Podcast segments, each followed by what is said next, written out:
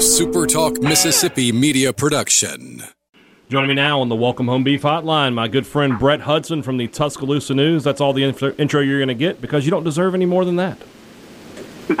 That's fair. I hope I at least deserve some some meat from, from Welcome Home Beef. I see all the stuff on your on your Twitter. I feel like I I, I need some, so I, I'll, I'll live with the lackluster introduction if I'm getting some some quality meats out of the deal. I think we can try to make that happen for you. Real quick question: Do you have a co-pilot with you today?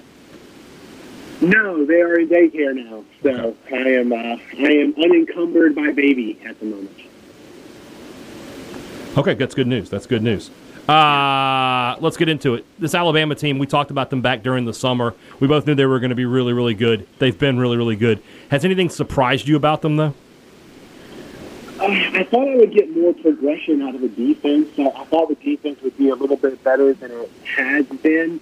Uh, and I think people locally are, are, kind of encouraged by the Tennessee game and in the second half of the Georgia game. Um, but those are two offenses that aren't really built to, to test the modern excellent defense based on how they operate and the kind of traditional methods they use and the, the lack of, of tempo they use, whereas uh, Mike Leach's system is, is both a little more forward thinking in how it tests the modern defense, and it has a little more of a tempo element to it. So um, I thought the defense would be a little bit better.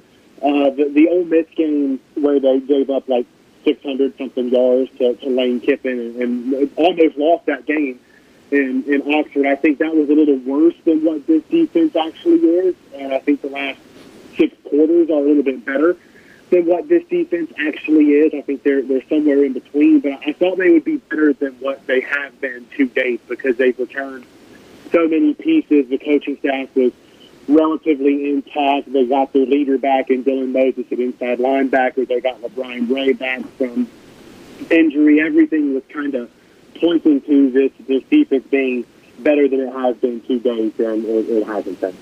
When Najee Harris isn't busy running in two yard touchdown runs, he's been one of the better. better uh, running backs in the SEC, as as you would expect. State's been really good against the run this year. You know, how do you like that matchup for, for both sides? Uh, it definitely intrigues me. I think I'm, I'm pretty adamant coming into the season that Alabama has the best offensive line in the country, I, I'm not saying they haven't been that, but I think I expected more of them, especially in the in the run game. They haven't been uh, as explosive in, in the run game as I thought they would be. To kind of mention the the Twitter idiot you're you're referencing there. Um, so I'm, I'm kind of looking forward to this matchup because they've had a run game. It's never been fully taken away from them. They haven't put up a, a stinker where they're averaging like two yards per carry or something, but they haven't been consistently averaging four and a half yards per carry in a in a game. So if I'm, I'm kind of waiting for someone to completely take that away from from Alabama because it, it's not easy to put up the numbers that Mac Jones and his passing attack have put up on recent games, but it, it definitely helps to have something of a run game to support that, that pass game. And, and Alabama has that. They haven't had an elite run game, but they've had enough of a run game to kind of force teams to respect all aspects of the RPO and, and, and toy with opposing defenses that way. So I, I was, I don't want to say I was hoping Georgia would take away Bama's run game because that's not really – how we do things in this industry, but I, I keep hoping someone will do it because I want to see how this offense reacts to it. I want to see how Mac Jones and, and these receivers adjust if someone is able to take away Alabama's run game completely. Uh, I wouldn't mind Mississippi State being the team to do it just because I, I want to see it. Like Najee Harris can be the touchdown poacher and, and capitalize on these two yard touchdown runs and, and all that, but he's also been effective enough in all other aspects of, of the field to, to make defending this offense more or less impossible. So the, the matchup itself should be one of the better ones that Bama's faced this year. Yes, Georgia's immensely talented everywhere on their on their defense, but statistically, Mississippi State and Georgia have been pretty comparable. If Mississippi State hasn't been little bit better against the pass. Granted, Georgia State, Bama, and uh, Mississippi State have not, so those, those numbers could change this time next week. But I'm I'm curious to see the matchup because I think there's at least a statistical case to be made that this is the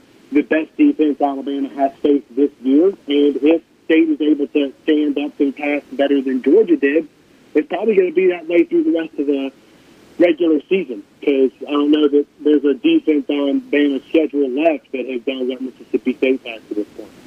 I'm going. You're going to enjoy my next question. Tell me about Slade Bolden. Yeah, Slade cat, baby. Um, a, a white slot wide receiver. I'm sure you're surprised to hear that.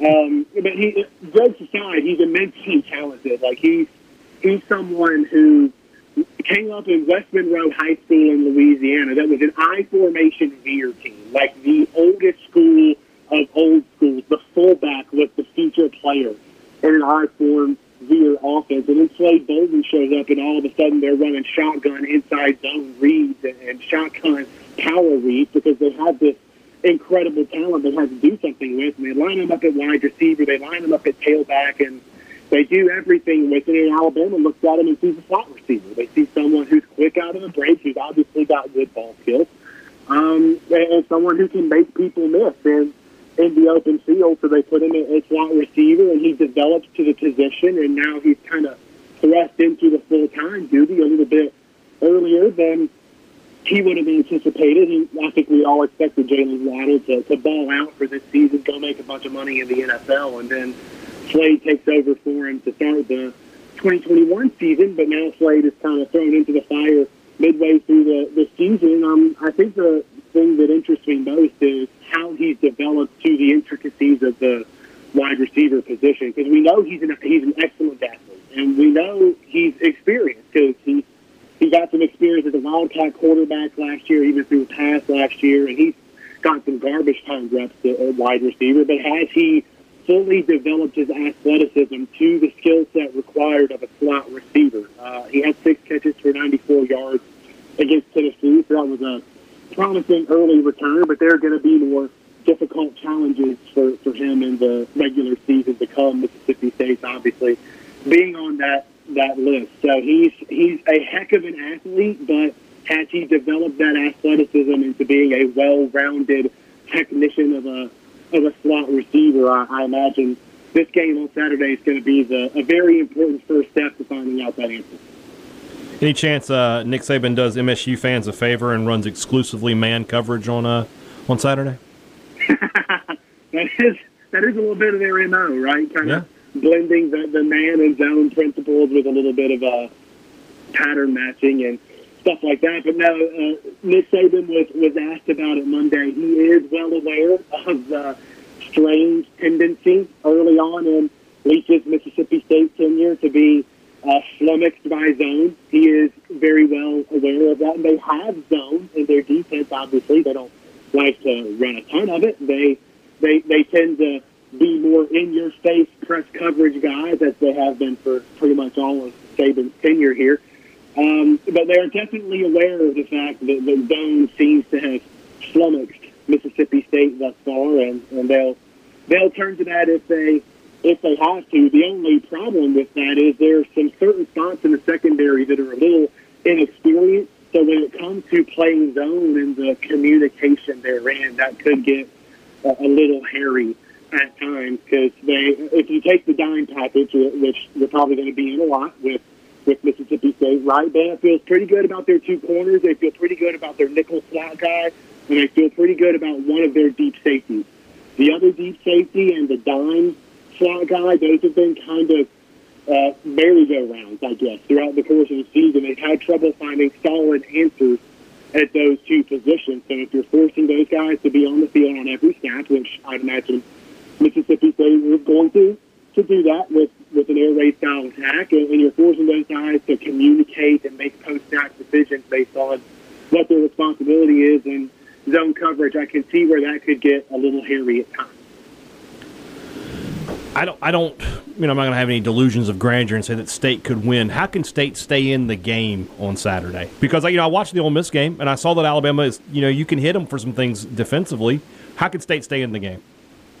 I think they're going to cover. I, I think State's defense is good enough to make life difficult for, for Alabama. Now, this this offense is going to get theirs. Like I, I don't know that that anyone in the nation is going to hold Bama to fewer than 35 points this year. That's just how good this offense is. Like, uh, uh, unless all the other starters get hurt and are out for the year, I find it hard to believe that anyone's going to hold Bama under 35 this year. But it's, it's like you said, there there is room for explosive plays on this Alabama defense if you're challenging them the right way, specifically with with tempo and combining that with some modern uh, schematic advancements, I guess.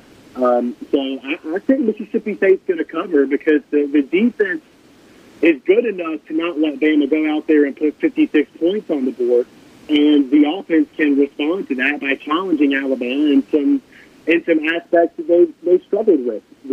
So I, I think both those can combine for maybe a, a final score in the low 40s to low 20s, maybe maybe mid 40s to low 20s, which with the number in the 31 range, I think that that's good enough to cover. Take it to the bank. All right. I hope there's a decent pregame meal. These, you know, the lack of buffets has been getting to me this this season, as you can probably probably imagine. So, looking forward to seeing you on Saturday up there in the press box. Brett Hudson from the Tuscaloosa News, man. Thanks very much. Thanks so much for joining me. Now, are you not going to have like Dreamland or something on a on a Tuscaloosa trip? I figured you'd have something outside the box.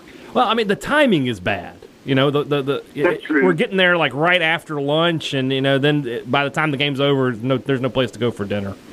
We'll make it work. That's though. true. That's So-. All right. All right. I'll see you Saturday. See you Saturday.